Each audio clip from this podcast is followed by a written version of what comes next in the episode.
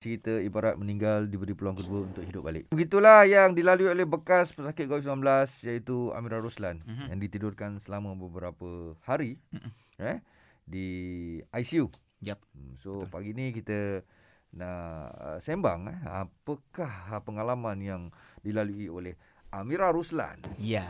Hmm. Macam tadi Mira ada cerita kan uh, sebelum Mira ditidurkan Mira rasa tenang tak macam sekarang. Sebab dulu katanya berita-berita uh, ditidurkan ni tak berapa menular sangat. Cuma nak tanya, waktu tidur tu, apa yang ada dalam fikiran Mira? Sedar ke, dengar suara ke, macam mana ke? Di sepanjang saya tidur tu, Mm-mm. kadang-kadang kita di dunia sekarang okay. dengar, mungkin nurse atau doktor bercakap di luar, tapi dengar dalam 2-3 saat ataupun rasa badan ditodak. Mungkin dia nak ganti bed ke apa ke kan?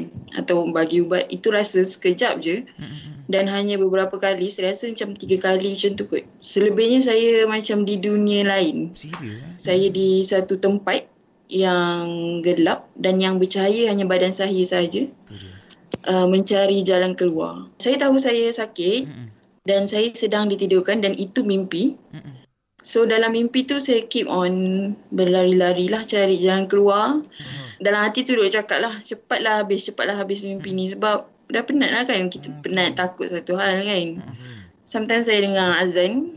Dengar azan dengar orang berluar, orang kat luar bercakap. Ada dengar orang panggil nama kita juga maybe nurse atau doktor atau tak tahulah. Dengan orang panggil nama penuh tu mungkin mak saya yang panggil. Sebab mak saya cakap di setiap sembahyang dia tu dia menyeru-nyeru lah nama saya hmm. untuk keep on strong and bangun untuk dia lah Faham, faham. Eh Mira, Mira tak beritahu lagi tak Mira ditidurkan berapa berapa lama tu? Sepuluh. Ya Rabbi, uh-huh. maknanya bila sedar-sedar tu macam? Bila sedar tu doktor beritahu 28 bulan, kita macam terkejut lah. Oh, lamanya.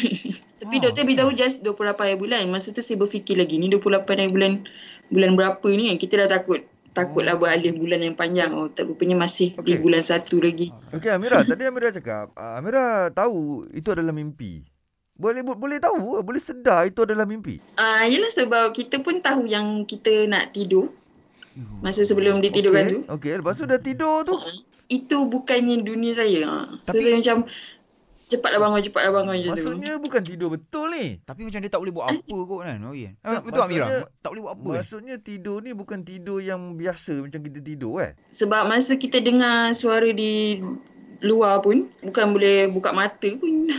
Hmm. Tak boleh buka mata dan kita okay, terpaksa okay. untuk tidur lagi. Terpaksa untuk tidur. Wah, itu yang saya nak tu. Hmm, okay, okay, Lepas okay. tu, uh, dapat ke keluar daripada tu? Kegelapan tu? Tak. Sampai hujung mimpi saya pun, uh, bila tersedar macam tu, saya try untuk buka mata terus dapat. Uh, so, memang dalam mimpi tu, saya just berlari-lari dalam suasana yang gelap tu je lah. Hmm, lain pengalaman eh.